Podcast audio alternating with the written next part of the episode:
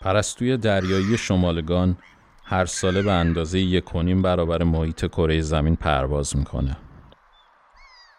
تنها دلیلی که تا الان برای توجیه این طولانی ترین مسیر مهاجرت در جهان عنوان شده وجود منابع غذایی بیشتر در مناطقیه که این پرستوها برای مهاجرت انتخاب می‌کنن.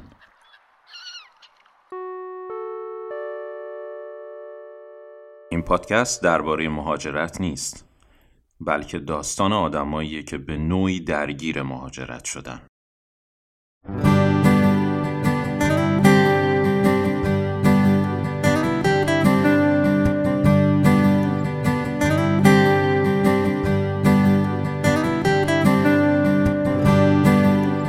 گره بر گره برزن ما گل خشکیده برداری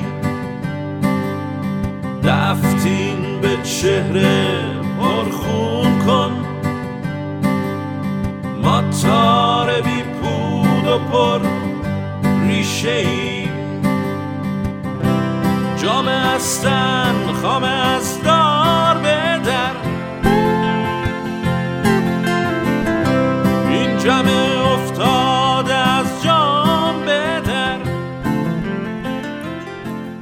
سلام عرض می کنم خدمت شما دوست عزیز از سالن پرواز. با قسمت اول از سالن سیزدهم در خدمتتون هستم. سالن سیزدهم از سالن‌های پرواز در دو قسمت و با اختلاف یک هفته پخش میشه. امیدوارم که لذت ببرید.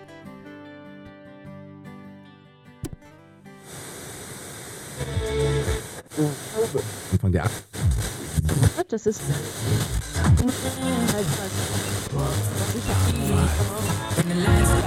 انسان را به مجسمه از حیرت بدل می‌سازد محبوبترین هنرمندان عالم بزرگترین فیلم زمان ما را خلق دیگه نمی‌تونم بدون تو زندگی کنم تو یکی از بی‌تربیت ترین مردای دنیا هستی من تصمیم خودم رو گرفتم و تو رو از همون روز اول که در دوازده بلو دیدم حس کردم زن دلخواه هستی. وقتی با فرانک ازدواج کردی و سرمایه به هم زدی فهمیدم امروز تمام حسابه رو پاک کردم. به من نگو بیگناهی کارلو. بهتر اعتراف کنی. آی میلی بیدندان می‌دونین راستش من کورم. آی میلی کور مادر زاد اوه طرح صورتون خیلی خوشگل شده. درست شده یک موجود رویایی.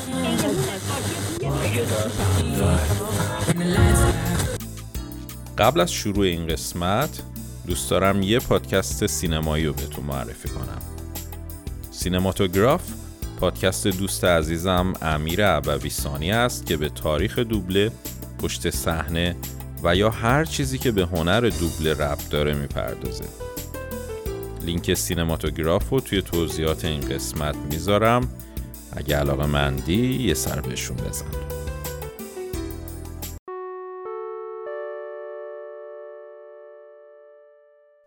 خب سلام عرض می کنم خدمت دوستان عزیزم از سالن پرواز.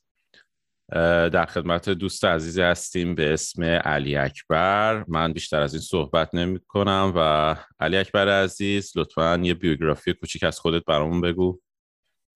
سلام خدمت همه دوستان خدمت همه کسایی که دارن این پادکست رو میشنون. من سید اکبر حسینی هستم. خلاصه بگم اسممو گرچه طولانی تره من تو ایران دامپزشکی خوندم دکتر دامپزشک هستم. اینجا هم دانشجو PhD dental science هستم در کره جنوبی. در کره جنوبی. خیلی جالبه. من نمی‌دونستم که ایرانیا به کره جنوبی هم مهاجرت می‌کنن ولی بعدا متوجه شدم که چقدر ایرانی هست تو کره جنوبی. درسته؟ والا این شهری که ما هستیم اسمش گوانجوه. شبیه اون گوانجو چینه ولی خب دیکته دیکتیشنش فرق داره مهم. اینجا نه اینجا ایرانی زیاد نیست. و من به جز یکی از هم دانشگاهی هم که با هم اومدیم یعنی اینجا هم دانشگاهیمه تو ایران نه.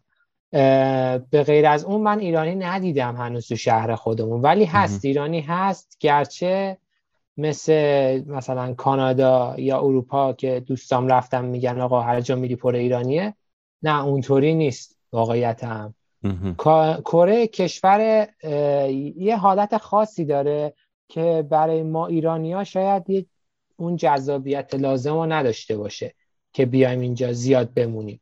چرا؟ از جمله؟ چیزایی که کره داره اینه که واقعا فرهنگشون نزدیکه به ما. یعنی من اینجا اصلا احساس نمی‌کنم از خیلی از لحاظات توی کشور خارجی باشم. واقعا مردم خونگرمی داره مردم مهربونی داره مهمون نوازن ایناشون کپی ماست. و از لحاظایی مثل احترام و مثل تعارف و اینا از ما بدترن. یعنی از ما تعارفی تر از ما احترامی تر و بعضا خجالتی ترن کره به خاطر همین آدم اینجا میاد اون باندریایی که تو ایران داشت برای بعضی از پیشرفتها اینجا هم هست. boundary های فرهنگی. درسته. اه، و مشکل بعدی دیگه تفاوت فاحش زبانشون با هر زبان دیگه ایه. یعنی شما اینجا تو کره باز یه background انگلیسی داشته باشی شما تو آلمان میری می‌تونی یه چهار تا کلمه رو قبل اینکه اصلا آموزشی ببینی بفهمی. شباهت داره. یا حتی فرانسه و اینا. ولی توی کره اصلا یه کلمه هم شباهت نداره. همون کلمه انگلیسی هایی هم که تو کره هست یه طوری عوضش می‌کنن که یه خورده فهمیدنش سخت میشه. و. اینا مثلا کمپلت F و ندارن. همون کلمه انگلیسی هایی که می‌خوان حرف بزنن نمی‌تونن F شو بگن. F متوجه F مثل father مثلا؟ اون F آره اصلا مثلا می‌خوام بگم fat به جای F می... یه چیزی مثل پ میگن. میگن پات و آدم اصلا نمی‌فهمه چی داره میگه طرف. پات که میشه ماریجوانا یعنی یه نفر که چاقه اونجا اگه رفت بهش گفتم ماریجوانا یعنی باستی بفهمه آره که. منظورشون آره. اینجا ساده ترین کلمات انگلیسی هم میگی به سختی می‌فهمم. اگر که. مثلا دانشگاهی نباشم. باز تو دانشگاه یه مقدار بهتره. من پام از دانشگاه می‌ذارم بیرون دیگه و فقط زبان اشاره میمونه و Google Translate. عجب. بعد توی دانشگاهی که هستی خب قاعدتا انگلیسی زبان دیگه. دانشگاه انگلیسی زبان هست بین المللیه اما کلا مردم کل تسلطشون به انگلیسی خیلی کمه. اینجا به شدت material به زبان خودشون زیاده. یعنی من رفتم برای یکی از دوستان آمار پلی و بازی پلی استیشن و اینا درارم اینجا چجوریه؟ دیدم که کل بازی پلی استیشن که در کره وجود داره به زبان کره بازی های بین المللی هم یعنی بازی که آره همه همه به زبان کره رفتم کتاب بخرم. یعنی یه کتاب فروشی که شاید نمی‌دونم حالا اندازش رو چجوری بگم ولی شما فرض کن اگر هزار تا جلد کتاب داره اندازه یه ورق کتاب انگلیسی بود اونجا. خیلی جالبه. material انگلیسی خیلی کمه و نیازی هم بهش ندارم واقعیتش. اینا همه چی و مدل خودشون دارن. حتی گوگل هم استفاده نمی‌کنن به اون صورت. من اول فکر می‌کردم گوگل شاید اینجا یه جورایی فیلتر باشه که استفاده نمی‌کنن یا کندش کرده باشن مثل چیزهایی که خودمون ایران داریم. بعد اومدم اینجا دیدم نه. عملا گوگل امکاناتش کمه برای کره. کره واقعا از لحاظ تکنولوژیکی از لحاظ user friendly بودن خیلی چیزا به قدری پیشرفته تر شده که اصلا گوگل نمی‌تونه اون کار انجام بده برامون مثلا شما یه نقشه ای داره خود app، app، یه اپلیکیشنی هست به نام نیور بهش میگن. حالا می نویسن N A V E R. من نمی‌دونم اینو چجوری نیور می‌خونن ولی بهش میگن نیور. این اپلیکیشن یه map داره که شما با این map هر جا می‌خوای بری destination رو می‌زنی تا اینجا شبیه گوگل منتها بعد این دیگه گوگل عملا کاری نمی‌تونه بکنه. اینجا میاد به شما انواع اقسام مسیرهایی که می‌تونی بری اتوبوس و مترو و دوچرخه و هر مدلش رو میگه. از کدوم خط عابر باید رد بشی میگه. پله‌ای که بخوره جلوی کدوم واگن مترو رو میگه. اصلا یه جزئیاتی داره که تو گوگل اصلا وجود نداره. چقدر دقیق این؟ این چیزای کره. گفتی چیه اسمش؟ N N E N A N A V E R. نیوره بهش میگن نیور حالا تو ایران. فیلتر بود. آره نیور می نویسم ولی نیور می‌خونن من که خودم دوست دارم بهش بگم نیور آره. و خیلی, چیزای اینجوری دارن که کمپلت به کره و این برای خارجی خیلی اذیت کننده است. من خودم الان یه خرید اینترنتی مستقیم اینجا هنوز انجام ندادم. تقریبا سه ماه اینجا. و هیچ انتخابی نداری که بخوای زبان رو تغییر بدی؟ چرا؟ ولی کمپلت سایت عوض میشه. یعنی امکانات سایت عوض میشه. دیگه اون امکاناتی که به یک زبان کره میده نداره دیگه اون امکانات حتی شما اون اجناسی که می‌خوای سرچ کنی هم عوض میشه. یه جورایی یه جورایی فکر می‌کنم یه حسی به آدم میده که آقا شما خارجی ما زیاد رات نمیدیم. یه همچین حسی به آدم میده. یا اینکه می‌خوان پوشت کنن که زبان خودشون رو یاد بگیری اگر که آره آره. اینجا زبانشون رو یاد بگیری خیلی چیزا با مذاکره حل میشه. مثلا همین داستان حساب بانکی که اغلب ما ایرانی ها مشکل داریم تو کشورهای دیگه. اینجا من اومدم من یه منیجر داشتم. این بنده خدا تلفن رو برداشت تلفن زد اینجا اونجا. همینجور تلفن زد کار ما جور شد. یعنی خیلی شسته رفته شد یه دفعه. کاری که اصلا یه موقعی آدم میگه نشدنیه. خیلی شسته رفته کارش پیش رفت. فقط با تلفن و مذاکره. که آقا مشکل این راه حلش چیه؟ یه راه حلی دارن معمولا. هنوز به جایی بر نخوردم که به آقا هیچ راه حلی نیست. خلاصه کره برای کسی که علاقه داشته باشه و زبان کره بدونه خیلی کشور قشنگیه. خیلی برای کشور پیشرفته ایه برای کسی که بخواد مهاجرت کنه در حقیقت وگرنه مسلما آره. برای برای کسی که بخواد به صورت توریستی بیاد اونجا فکر می‌کنی که طوری هستش که بتونه به چه میگن؟ یعنی انقدر دانش زبان هستش که توی جای توریستی و اینا بتونه بتونه از خدمات شهری استفاده کنه یا اینکه فکر می‌کنی اونم همه جا نیست به قولی؟ فکر می‌کنم خیلی سختش بشه. اگه مثلا یه اتوبوس هم بخواد سوار بشه سختش میشه. ولی فکر می‌کنم یکی از بهترین سفرهای زندگی هر کسی بشه بی توریستی بیاد کره. کره واقعا فرق داره. با خیلی جاها فرق داره. و حالا شما که از ایران بیای بیرون که خب همه جا خوش میگذره چون همه جا فرق داره. ولی کره واقعا یه چیز دیگه است از خیلی لحاظا. تکنولوژیش فرهنگش رفتار مردمش. من واقعا انتظار نداشتم که مردمش انقدر حس خوبی بهم به بدن. و فضای کره یه فضای فوق العاده امنیه. این سطح از امنیت رو من اصلا درک نکرده بودم تو زندگی. من یه چند تا مثال بزنم برای شما. مغازه ها تو کره اکثرا کرکره ندارن. یه مغازه هایی هست که اصلا آپریتور نداره. فقط شما میری جنست رو ور میداری و یه ماشین اونجا هست بارکدش رو می‌خونه کارتو میدی حساب می‌کنی میای بیرون. در مغازه هم باز 24 ساعت هم مغازه فعاله. یا مثلا دوچرخه چیزی شما یه جایی پارک می‌کنی یه قفل خیلی سبکی می‌زنی روش. یعنی من دیدم امروز یه دونه دیدم یه اسکوتر بود فقط به چرخش یه قفل کوچیک زده بود. کل اسکوتر نزدیک دو هزار دلار مثلا پولشه. همونجا گذاشته بود و یعنی یه نفر با یه دست می‌تونه استونو بلند کنه ببره. ولی همچین چیزایی نیست تو کره.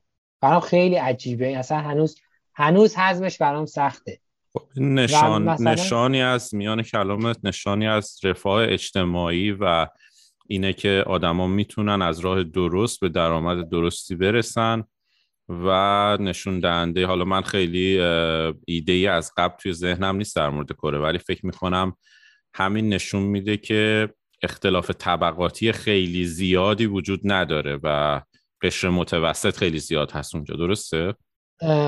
فکر می‌کنم اینطور نیستش تو کره.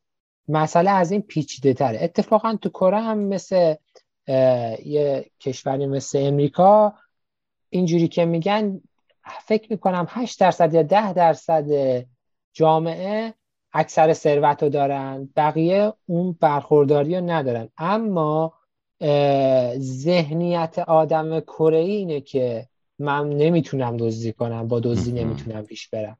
آره. و سیستم غذایی کره جوریه که رئیس جمهورش رو میندازن زندان چون مثلا فساد مالی تو کارش پیدا شده. یعنی مردم عادی میگن اون که اونجوری شد دیگه ما تکلیفمون روشنه. یعنی اصلا تو تو مقوله یک ذهن یک ذهن کره ای این راه حل وجود نداره. من اینو تو بقیه رفتارشون هم دیدم. مثلا ما توی خوابگاه یه قانونی هست که شما یک شب به بعد توی یه ترم سه بار بیشتر نمی‌تونی ورود بزنی به ساختمون خوابگاه.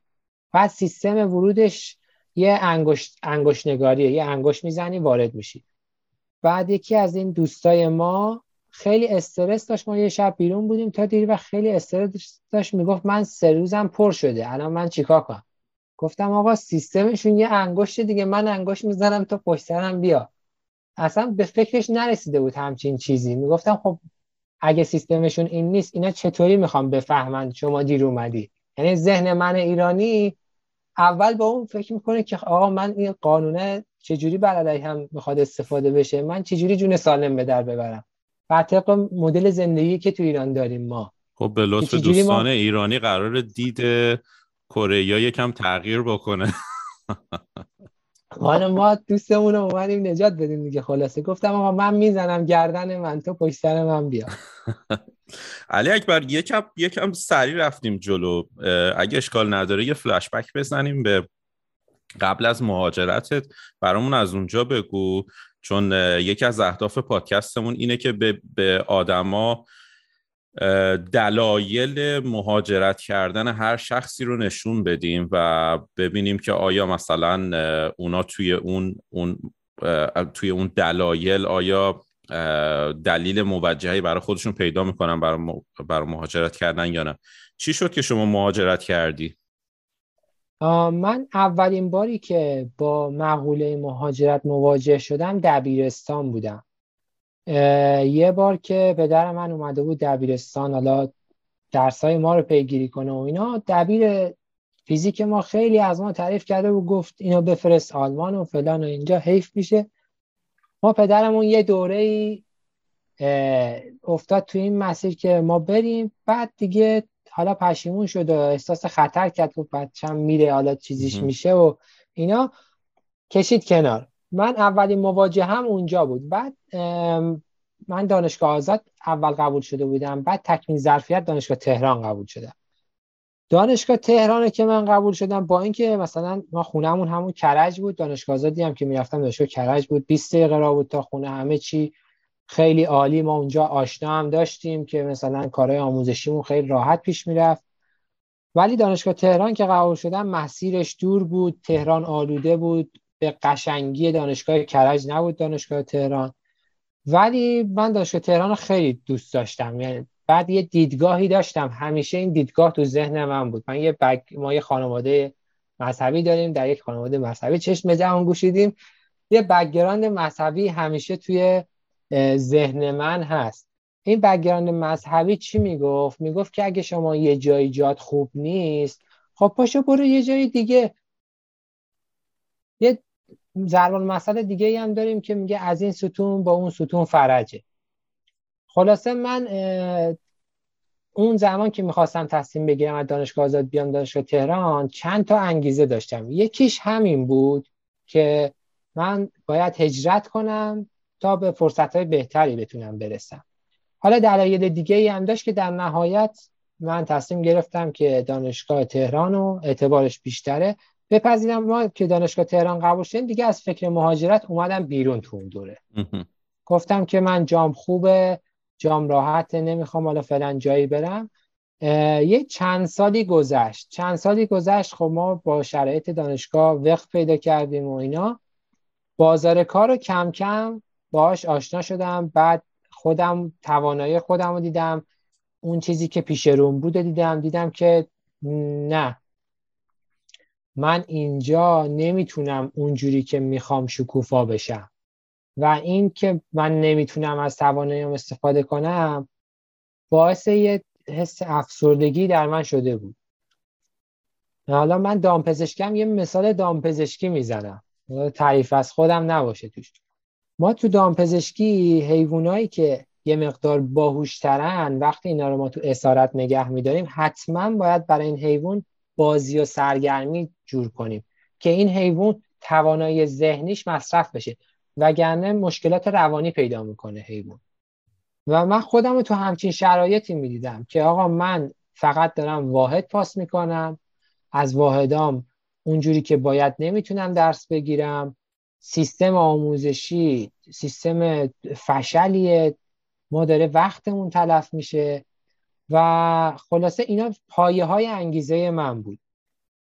یه مقدار که جلو رفتیم من یک فرصتی برام پیش اومد و اون فرصت این بود که ما یک سمپوزیوم سمپوزیوم سلولای بنیادی داشتیم تو دانشکده. من اون سمپوزیوم شرکت کردم توی سالهای آخر تحصیلم بود. یعنی اون موقع فکر می‌کردم سالهای آخره بعد فهمیدم که تازه وسطاشم. این سمپوزیوم به من یه ایده داد که آره سلول بنیادی چیزیه که من حس می‌کنم بتونه من ارضا کنه توی این مسیر. و این و این این مسیر تحقیقاتی هم از بخش جراحی ما میگذشت. من اون موقع توی مثلا خودشناسی که دو خودم داشتم به این نتیجه بودم که آقا من کاری که با دستم انجام بدم به هم حس بهتری میده. تا فقط کار ذهنی باشه. به خاطر همین گفتم خب این بخش خوبه. اگر من از سلول بنیادی نتیجه گرفتم اون مسیر رو میرم. اگر نگرفتم باز تو بخش جراحی هم بعدا بخوام این مسیر رو ادامه بدم. یه رزومه ای دارم یه آشناییتی با محیط دارم با استاد آشنایی دارم اونا توانایی منو دیدن. خلاصه این مسیر رو انتخاب کردم. اینا پله پله داشت چیده می‌شد. اون که به تصمیم نهایی من برسه. ما توی پایان ناممون یه استاد راهنمای دوم هم اضافه شد. استاد راهنمای دوم من توی پاستور انیستیتو پاستور تهران کار می‌کرد. از طریق استاد راهنمای دوم من پام به انیستیتو پاستورم باز شد و, و اونجا هم تونستم خوب بدرخشم نظر استادم رو جلب کنم و اینا. اونجا من واقعا داشتم خوب پیشرفت می‌کردم. واقعا مثلا من طی دو سال اولی که انیستیتو پاستور بودم هر روز رو به پیشرفت بودم و لذت می بردم از کاری که داشتم اونجا می‌کردم. اما باز limitation های مختلفی ما داشتیم که با تحریم ها یه دفعه سر به فلک کشید این limitation ها یعنی تحریم ها که شروع شد عملا ما یک فالکونی که میخریدیم 400 تا تک تومن شد 8000 تومن. ما مثلا FPS که میخریدیم 300 400 هزار تومان شد 15 میلیون تومان. فاندی که من باش کار می‌کردم یهو از بین رفت. یعنی استادم تمام تلاششون رو می‌کردم بند خدا حتی از جیبشون هم خرج می‌کردن. ولی خب کار خرجش زیاد شده بود. پیش نمی‌رفت. من این نکترم بگم اینجا. توی دانشگاه که من بودم من جزو معدود دانشجوهایی بودم که تو پایان نامم یه پولی هم به هم دادن. تا قبل اون مثلا پایان نامه های معمولی دانشگاه ما خیلی اون قسمت فاندینگی که براشون بود اون پولی که می‌دادن خیلی کم بود. اصلا به خرج هیچی نمی‌رسید.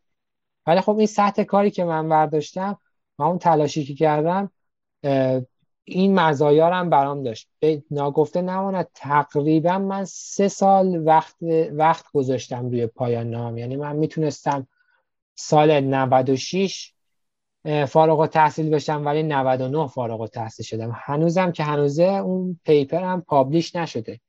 به مدد تحریم و اینا ارزش کار خیلی اومد پایین. ما دیگه امکانات نداشتیم که کار اونجوری که ارزش داشت عرضه کنیم.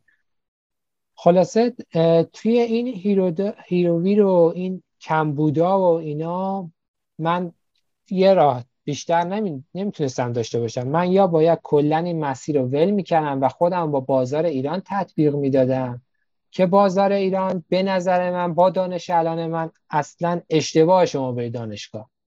بازار الان اینا دانش داشته باشی کافیه. اگر لازم شد مدرکی بگیری برش ولی واقعا اشتباهی که شما هفت سال هشت سال ده سال زمان بذاری برای دانشگاه بعد بخوای وارد بازار کاری بشی که با اون چیزی که یاد گرفتی خیلی فرق داره.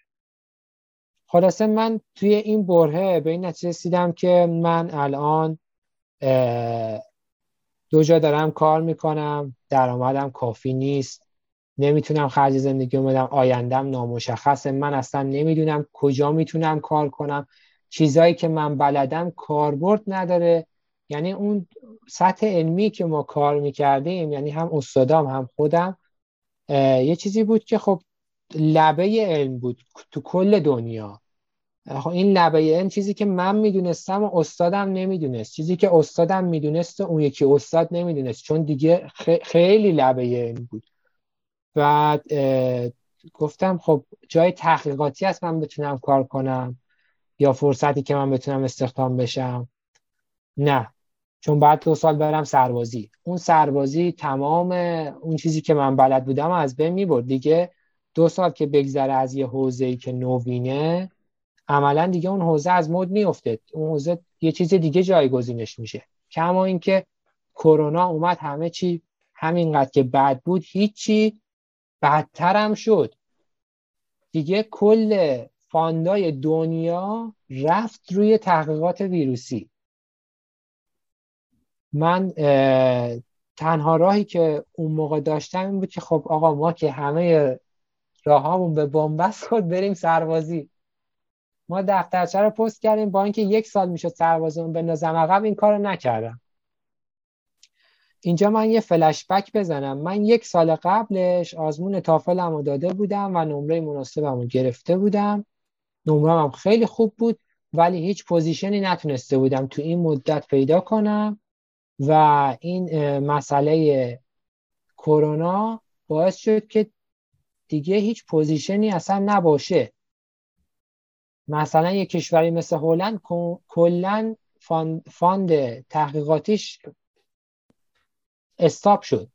حالا آیا به سمت مثلا کرونا اینا رفت و مطمئن نیستم. ولی اون سمتی که ما کار می‌کردیم stop شد. ما هیچ position ی نمی‌تونستیم پیدا کنیم. و من مقالاتم چاپ نشده بود سر همین تحریم ها و اینا. به خاطر همین خیلی برام سخت شد اونجا. خلاصه ما دفترچمون رو پست کردیم که بریم سربازی. گفتیم ما میریم سربازی. حداقل اگر نشد مهاجرت کنیم ما تو ایران بتونیم زندگی کنیم.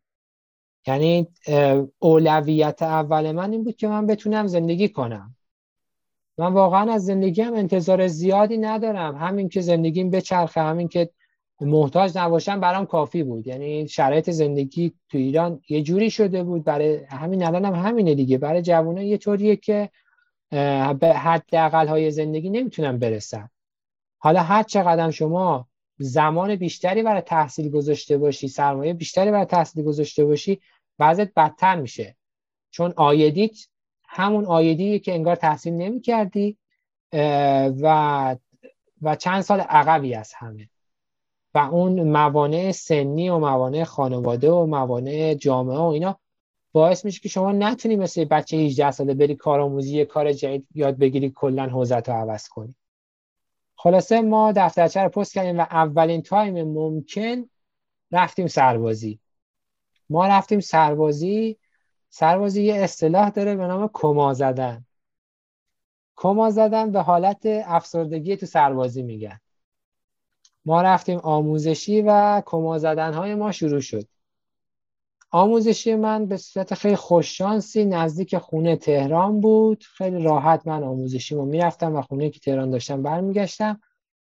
و تا زد و به ما نامه امریه اومد که ما باید بریم شاهرود.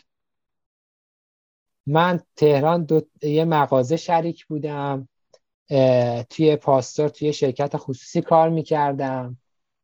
و جای دیگه هم باز مشغول بودم. عملا تمام شغلامو من از دست دادم. و اون کمای سربازی یه کمای خیلی بزرگتری شد.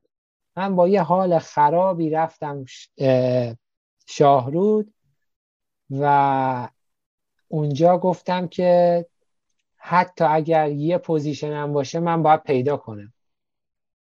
تیپ شاهرودم خیلی سخت گیر بودم واقعا. ما مثلا تهران که بودیم باز دژبانی گوشی ها رو نگه می داشت بعد که مثلا ما اون موقع حالا روزبرگ بودیم چون کل دکتراها رو با هم یه جا انداخته بودن ما رو روزبرگ کرده بودن.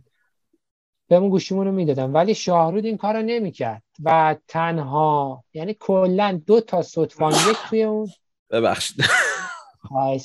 کلا دو تا ستوان یک توی اون کل اون پادگان بود که یکیش من بودم. اصلا دژبانی درک اینو نداشت که دکتر داره میاد تو. درک اینو نداشت که یه سرباز چجوری اینقدر درجه داره. خیلی اوقات خودشون ما رو اشتباه می‌گرفتن با کادریا. خلاصه ما به ما گوشی ها نمی‌دادن به این راحتی. من شاید مثلا دو ساعت دو ساعت که میگم قلوب نمی‌کنم یعنی پروسش دو ساعت طول می‌کشید. که بیا با این صحبت کن با اون صحبت کن التماس اینو کن التماس اونو کن که آقا من مرخصی ساعتی گرفتم. به من گوشیمو بریم من کارم خیلی واجبه. حالا بینا حالی کن که اصلا اپلای چی هست. خلاصه ما گوشیمون رو می‌گرفتیم. حالا این گوشی خسته پیرمرد هنوز پیش من هست. اومدم اینجا یه گوشی بهتر خریدم. با این گوشیه من می‌رفتم یا تو راهن یا توی درمانگاه بود نزدیک یه دونه سرایی برق. گرفته بودم اونجا می‌زدم تو برق این بند خدا. برای ما کار بده که ما پوزیشن پیدا کنیم استاد پیدا کنیم ایمیل بزنیم. حالا کسایی که تو کار اپلای هستن می‌دونن که شما خیلی چیزا رو باید خیلی استاندارد رو باید رعایت کنیم. ولی خب من فقط با یه گوشی بودم. من نمی‌تونستم edit کامل انجام بدم. یه فایلی درست کرده بودم برای رزومم که به همه چی بخوره. چون نمی‌تونستم edit ش کنم. گوشیم هم اونقدر کشش نداشت. من توی اون شرایط واقعا شرایط سختی بود. الان که نگاه می‌کنم می‌بینم چقدر فشار آوردم به خودم. الان واقعا در توان خودم نمی‌بینم الان همچین کاری بکنم. خلاصه ما تو اون شرایط این ایمیل زدن و دنبال position گشتن ادامه دادیم. و نگفته نماند که شرایط سخت سربازی هم کمای سربازی هم کمک کرد. البته من میگم کمای سربازی ما افسر بودیم. کمای ما خیلی کمای متفاوتیه. آره یعنی به ما سخت نمی گرفتن تازه. ولی خب من چون هزینه خیلی هنگفتی داده بودم مثلا 18 سالم نبود. سه تا شغل دو تا شغل از دست دادم.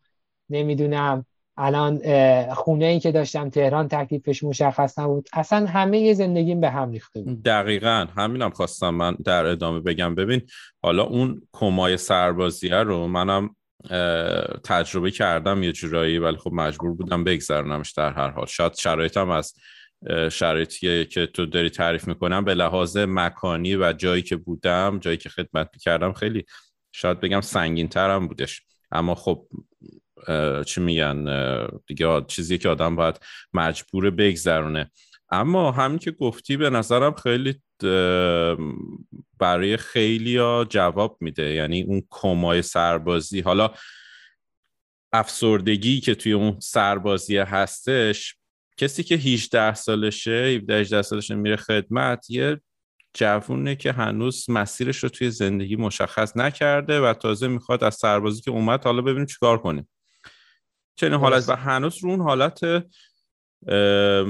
چی میگن سرخوشانه جوانی داره نوجوانی داره کاراشو انجام میده. ولی کسی که بعد از دانشگاه میره کسی که شغل داره کسی که چی میگن یه زندگی شاید تشکیل داده باشه این خیلی سخت در میشه براش. مثلا اونجا موندن ارتباطش از بیرون با بیرون از دست دادن. شما دو سال اگر که از کارت نصف نیمه هم دور باشی حالا یه کاری مثل کار شما که به قولی با تکنولوژی روزم در ارتباطه تمام دانشت به قول خودت دموده میشه.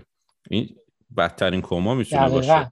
آره و, و ببین یه خاطرم خواستم اینجا اضافه کنم. روز اولی که من توی خوابگاه سربازی بیدار شدم نمی‌دونم این صحنه رو شما باش مواجه شدین یا نه. ببین اون صبح روز قبلش که قاعدتا انقدر خسته ای که شب زود می‌گیری میخوابی و صبح زود ساعت چهار صبح بیدارت می‌کنن و ببین این محتابیایی که اینجوری چیز می‌زنه دل دل می‌زنه و اینا نمی‌دونم. بلند میشی دفعه کجام؟ چه اتفاقی افتاده؟ مو شروع اون کمای سربازی خلاصه. این این تجربه مشت... تجربه چیزیه که شاید بین خیلی از سربازا مشترک باشه. این چلاقه محتابی که صبح ساعت چهار صبح بیدارشون می‌کنه از خواب. حالا من انقدر استرس داشتم یعنی من جام عوض میشه نمی‌تونم بخوابم. یعنی میخوابم و خوابم عمیق نمیشه. هوشیار میخوابم. اونجا هم همین حالت رو داشتم. اون دوره آموزشی هم روزای اولش یعنی هفته اولش خیلی سخت به من گذشت تا به ما مرخصی دادن. ما وسط شهر بودیم میدون فاطمی میدون فاطمی نه سر فاطمی. ما وسط شهر بودیم. دانشگاه من همون پیاده ده دقیقه پایین تر بود. همه جا برام آشنا بود ولی من از این دیوار نمی‌تونستم برم اون بر. و این حس زندانی بودن خیلی سخت بود. پنجره اون خوابگاه ما آسایشگاه ما رو به روی بیمارستان آب خمینی بود. من می‌دیدم آدم ها رو ولی ارتباط قطع بود. خیلی حس بعدی بود اونجا. ولی میگم سربازی اصلا چیز خوبی نیست. اما چون خیلی چیز بدیه به آدم ارزش چیزهای خوب و بهتر نشون میده. دقیقا. سربازی من به اینجا ختم نشد. من در حال گرفتن position همینجوری position apply می‌کردم و کره استاد به من OK داد. منتها من گفتم کره من نمیرم. گفتم من کره نمیرم من کره نمی‌خوام برم. من اصلا هیچ وقت به کره فکر نمی‌کردم. اتفاق جالب دیگه اینجا افتاد. کل تیپ ما رو گفتن که آقا قرار مأموریت بیاد ما رو بفرستن لب مرز. همین جایی که الان طالبان هست همین هفته گذشته درگیر شدن تیپ ما اونجاست. من یه دوره اونجا رفتم. اصلا آدما رو می‌شناسم اونجا. به ما گفتن که خب مأموریت خود تیپ باید بره اونجا. گفتن که نه آقا این تیپ ده سال اینجاست ده بار گفتم مأموریت خورده نمیره فلان اینا. زد و ما یه بار که مرخصی بودیم گفتم ما رو افتادیم رفتیم زابل شما هم مستقیم پاشو بیا اونجا. قبل این قضیه من همین خبرش که اومده بود به این فکر کردم که آقا من apply م انجام میدم. اگر نخواستم کنسلش می‌کنم دیگه. من کاراشو جلو می‌برم. اگه نخواستم میگم آقا ما نخواستیم نمیاد ما این کارا رو انجام دادیم و بعد تیپ زد و رفت زابل و فلان و اینا. من دیدم که آقا من هر لحظه ای که بیشتر دارم تو پادگان میمونم بیشتر داره عمرم هدر میره. من توی این دو سالی که قرار تو پادگان بمونم من می‌تونست مقالاتم بیاد که از طریق نخبگان و اینا سربازیم جایگزین بشه. من دارم فقط اینجا وقتم رو تلف می‌کنم. خلاصه ما اپلای رو قبول کردیم و کارهای اداریشو با یه زحمتی. یعنی من چون دامپزشکم اصلا قبول نمی‌کردن اینجا که آقا تو دامپزشکی فقط باید بری علوم دامی بخونیم. میگم خب آقا اصلا من کاری که می‌کنم و شما نمی‌دونین چیه. و این خیلی سخت بود اینو جا انداختم ما یه استادی داریم تو دانشکده خودمون که این استاد ما توی وزارت علوم یه منصبی داشت. این استاد ما زحمت کشید که توجیه کرد مقاماتو که بابا دامپزشکی رشته بین رشته می‌تونه تو همه این شاخه ها نقش ایفا کنه. من خودم تضمین می‌کنم که این می‌خوره به این کار. خلاصه ما از این طریق تونستیم مجوزش رو بگیریم و باشیم بیایم کره. یعنی حین سربازی بله من حین سربازی ایست خدمت گرفتم. کار شدنی یه وقتی شما می‌خوای برای دانشگاه داخل اقدام کنی ولی برای دانشگاه خارج که می‌خوای اقدام کنی خیلی اذیت می‌کنن. یعنی واقعا یه طوری اذیت می‌کنن که آدم حس می‌کنه که اینا از قصد می‌خوان آدم کمتری بتونه بره. و من تقریبا دو ماه پیگیر بودم و می‌رفتم میومدم و یه سری رفتم پیگیریامو شروع کردم. رفتم پادگان بعد 15 روز مرخصی دادن. برگشتم. ادامه پیگیریام دیگه مرخصی دوم و یعنی مرخصیم که تموم شد برنگشتم. زنگ زدم به فرماندهم گفتم اگر حتی نه هستم برای من رد کنی من بر نمیگردم. من باید این کار تموم کنم. هر چند روزم نه هست بخورم نه هستیشو می‌کشم. حالا نه هستم توضیح میدم چی. آره حتما توضیح بده. همه نمی‌دونن هستیشو می‌کشم ولی الان گلدن تایم من نمی‌تونم برگردم. حالا فرماندهمون گفت تو کارتو انجام بده. خبرشو به ما بده. فرماندهمون این آدم خوبی بود. اینجا ما رو اذیت نکرد. گرچه اذیتمون هم جاهای دیگه کرده ولی خب در کل ازش راضی بودیم ما. خلاصه نه هست رو بگم چیه. نه هست شما اگر غیبت بدون هماهنگی یا غیبت بدون مرخصی داشته باشین اسمش میشه نه هست. نه هست اضافه خدمت داره. یعنی شما یه روز نحس می‌کنی دو روز هم اضافه خدمت می‌خوری جمعا سه روز میره روی خد... میره... میره روی تایم کلی خدمت حالا سه روز که شما نحس یعنی یه روز که شما نحس می‌کنی چهارده تا یه روز می‌تونی نحس کنی. بعدش سرباز فراری میشی کل... کلا قانون عوض میشه دادگاه نظامی داره. خلاصه سختگیری خیلی زیاده. ما اونجا گفتیم که اگر نحسم برای ما رد کنین ما نمی‌تونیم بیایم و خلاصه قضیه. ما کارمون جور شد و کار به نحس اینا نکشید و برای ما هم نحس رد نکردن خدا رو شکر. ما هم دیگه مرز نرفتیم.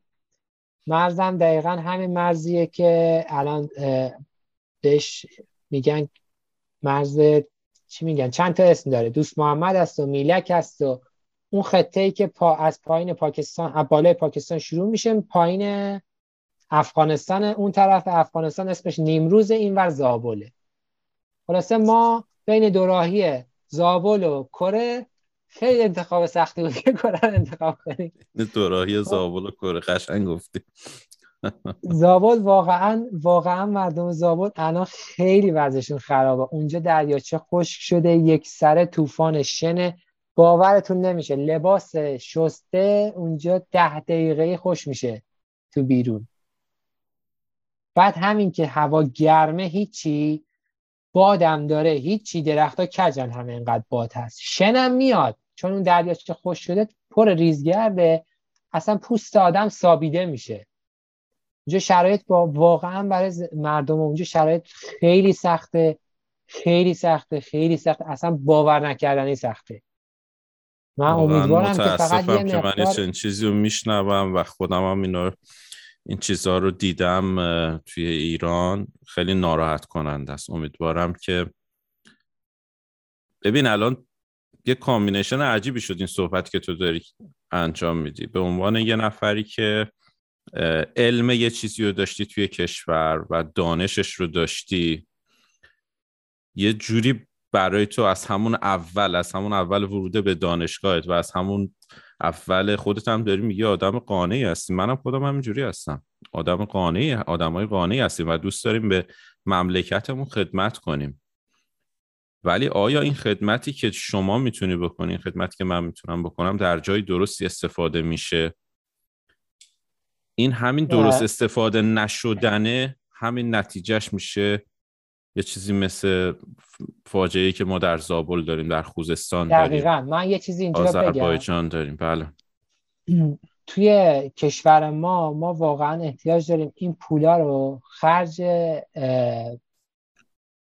علومی کنیم که یه خورده بنیادی ترم برای کشور ما. یعنی ما مسئله آب داریم. ما باید این پولا رو خرج آب کنیم.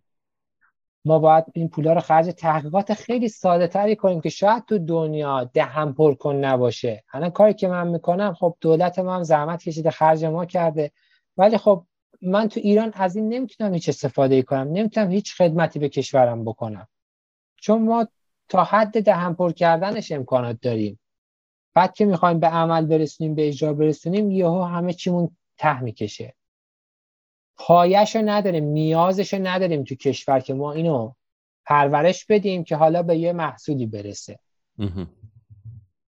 من بخوام دلیل اصلی مهاجرتم رو دوباره بهش اشاره کنم خیلی خلاصه. دلیل اصلیش این بود که من نمی‌تونستم از اون توانایی خودم استفاده کنم. من تو ایران واقعا موقعیت مالی بهتری می‌تونستم کسب کنم.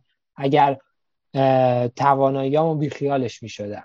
گفتم که آقا من اصلا کاری که می‌تونم بکنم بذارم کنار. من برم تو بازار کار کنم. کما اینکه موقعیت به خاطر وضعیت پدرم و موقعیتی که داشتیم من موقعیتش رشد تو بازار رو تو ایران داشتم. یعنی انگیزه من در درجه اول مالی نبود.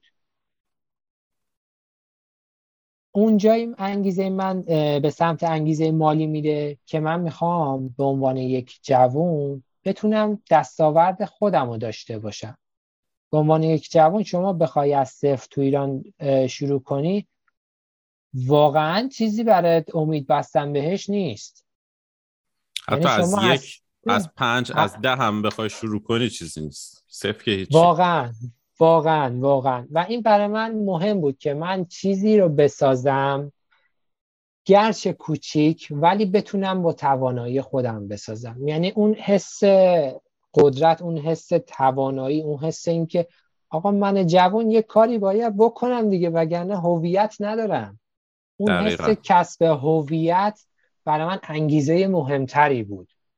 و یه چیز دیگه هم گفتم. من وقتی که از کرج اومدم از دانشگاه آزاد کرج اومدم دانشگاه تهران یکی از اهدافم این بود که هجرت کنم و از طریق این هجرت توانایی بیشتری بتونم کسب کنم در طی دانشگاه یه اتفاق دیگه ای افتاد که این انگیزه من هر روز قوی تر کرد. یعنی الان با کره اومدنم این انگیزه تقویت شد. یه سازمانی بود به نام آیسک. این سازمان جهانیه. بعد جنگ جهانی دوم تأسیس شده. سازمان آیسک هدف از تأسیسش چی بود؟ هدف تأسیسش این بود که آقا اومدن بعد جنگ جهانی دوم گفتن ما چرا انقدر از هم متنفریم؟ که این فاجعه رو درست کردیم این کشتار رخ داد. به این نتیجه که خب ما همدیگر رو نمی‌شناسیم که از هم متنفریم.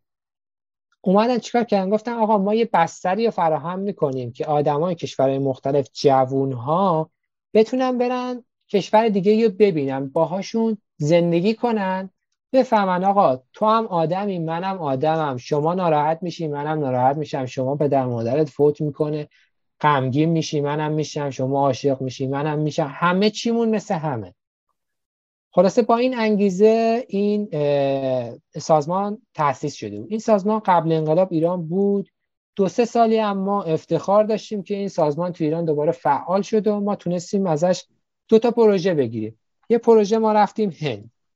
یک ماه هند بودیم و از تقریبا 15 تا کشور دیگه هم آدم اومده بود. یعنی یه محیط بین المللی بود که من تو اون محیط با عملا با 15 تا کشور برخورد داشتم و تمام این تجربیات رو می‌دیدم. و می‌دیدم که دنیا فراتر از اون چارچوبیه که ما داریم تو ایران می‌بینیم. حالا بحث ایرانش نیست شما اصلا بهترین کشور دنیا هم باشی حرکت رو باید بکنی که از چارچوبت بیای بیرون ببینی اطراف چه خبره. که دیدت بزرگ بشه دیدت اون هورایزنی که می‌بینی عمق پیدا کنه.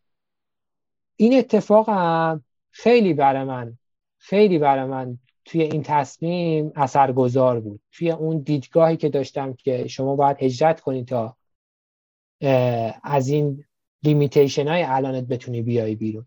و اومدم کرم واقعا به این نتیجه که خب چرا من این کار زودتر نکردم؟ حتی زودتر واقعا موقعیتش نداشتم ولی تو دلم می‌گفتم که کاش می‌شد زودتر این کارو بکنم. چون الان الان فکر می‌کنم 28 9 سالمه دیگه. اگر مثلا من موقعی که دبیرستان بودم قبل دانشگاه می اومدم خب خیلی بهتر در جامعه هدفم جا می افتادم و اون تایمایی از من که کشته شد و اون توانایی که هدر رفت هدر نمی رفت در کل من توصیم به آدمایی که هنوز تصمیم نگرفتن تو سن تصمیم گیریان اینه که ببینن. آقا کشور دیگر هم ببینین. شده مثلا یک جای نزدیک یک جای ارزون یک جای مثلا همون دوستمون که رفته بود کلمبیا.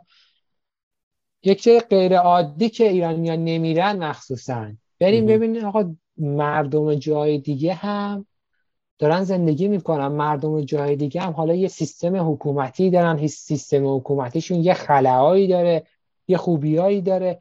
اینا رو ببینن. بعد بفهمن که می‌خوان چیکار کنن تو زندگیشون؟ من خیلی رو می‌بینم که مهاجرت کردن صرفا تو ذهنشون می‌خواستن مهاجرت کنن هیچ دلیلی براش نداشتن. ولی من خودم به شخصه اگر اون حسم اون حس تواناییم که می‌خوام ارضا بشه ارضا بشه هیچ دلیلی نمی‌بینم که تو کشور خودم برنگردم. حتی ما خیلی مشکلات داریم ها یعنی به این سادگی نیست. ولی دیدگاه هم یه جوری شده الان که میگم آقا مشکلات این این اینجوری سرعت منو می‌گیره تو پیشرفت. خب من حالا بررسی می‌کنم. اگر سرعتم جای دیگه بیشتر بود خب اونجا میرم. اگه بیشتر نبود برمیگردم کشور خودم. حالا من مدت زمان زیادی نیست که کرم ولی حس وطن خب حس متفاوتیه. با کسای دیگه هم صحبت می‌کنم همه میگن همه میگن آدم تو وطن خودش خب یه حس متفاوتی. اینکه ماها از وطن پشیدیم اومدیم بیرون واقعا انگیزه قوی می‌خواد. کسی اگه اون انگیزه قوی رو نداره به فکر مهاجرت باشه میاد اذیت میشه دیگه. میاد اینجا می‌بینه که آقا اون حس مثبتی که داره می‌گیره به اندازه اون حسی که منفی که می‌گیره نیست. خب اذیت میشه. ولی اگه حس مثبت به اندازه کافی بزرگ باشه و اون هدفها و آینده که شما می‌بینی به اندازه کافی قوی باشه می‌تونه این حس منفی رو کاور کنه. و اصلا هم به کسی توصیه نمی‌کنم یه جوری بیاد بیرون که نتونه برگرده کشورش. قطعا شما دلتنگی می‌گیری. اصلا یادت نمیره اون تصاویر ذهنیت یادت نمیره. اون جایی که بچه بودی بازی کردی یادت نمیره. یه چیزی که هستش یه سری واژه ها هست همیشه خیلی منو درگیر خودش می‌کنه. یکی همین یکی وطنه یکی نوستالژیه یکی مرز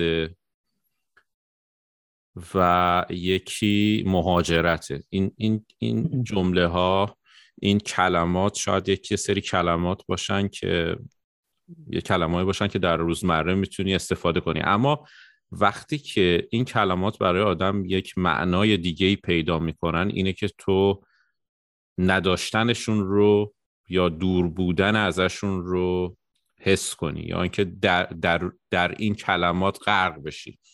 کلمه مهاجرت برای شما و من و کسی که توی و کسی که حالا هنوز می‌خواد تصمیم بگیره خیلی متفاوته.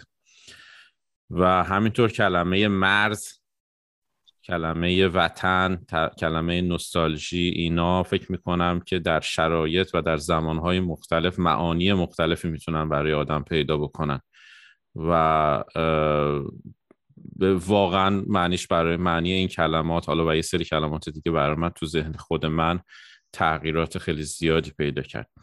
ببین یکم از یکم از بحثمون یه کوچولو هی خارج میشیم. هم قشنگ حرف می‌زنی هم چیزایی می‌گیری که یکم به ذهنیت خود منم نزدیکه و اینجوری دیگه منم گول می‌زنی دیگه خارج میشم از موضوع دیگه. نه دمت گرم. بگو بگو. واقعا اینجایی که من هستم همه اینا توش موثر بوده. من هر می‌خوام یه گوشه رو اشاره کنم میگم خب این همه اینا همش توش موثر بوده. باعث میشه که یه خود از جادهمون خارج بشیم. آره خب اینا چیزهای خب. مهمیه که درش درش تاثیر داشته. واقعا همینه. و ببین هیچی مهمتر از این نیست که آدم بتونه برای کاری که می‌خواد انجام بده دلیل داشته باشه و دلیلش دلیل محکمی باشه و این باعث میشه توی اون مسیر ثابت قدم تر باشه به قولی.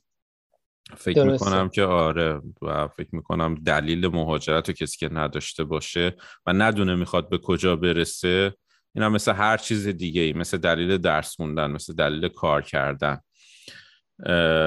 فکر می‌کنم یکم شاید فقط همینجوری. خب باید الان رسیدم به این سن باید کار کنم. خب کار می‌خوای بکنی برای چه هدفی می‌خوای اون کار رو انجام بدی؟ به قول تو اون حس کنجکاوی و حس اینکه بتونی مفید باشه اگر که می‌خواد تأمین بشه در تو می‌خواد ارضا بشه در تو تو می‌دونی که آقا من, من اینطوریه. وقتی که کاری با دست انجام میدم وقتی نتیجهش رو به صورت حضوری می‌بینم یعنی به عینه به چشمم میاد می‌تونم اینو ببینم.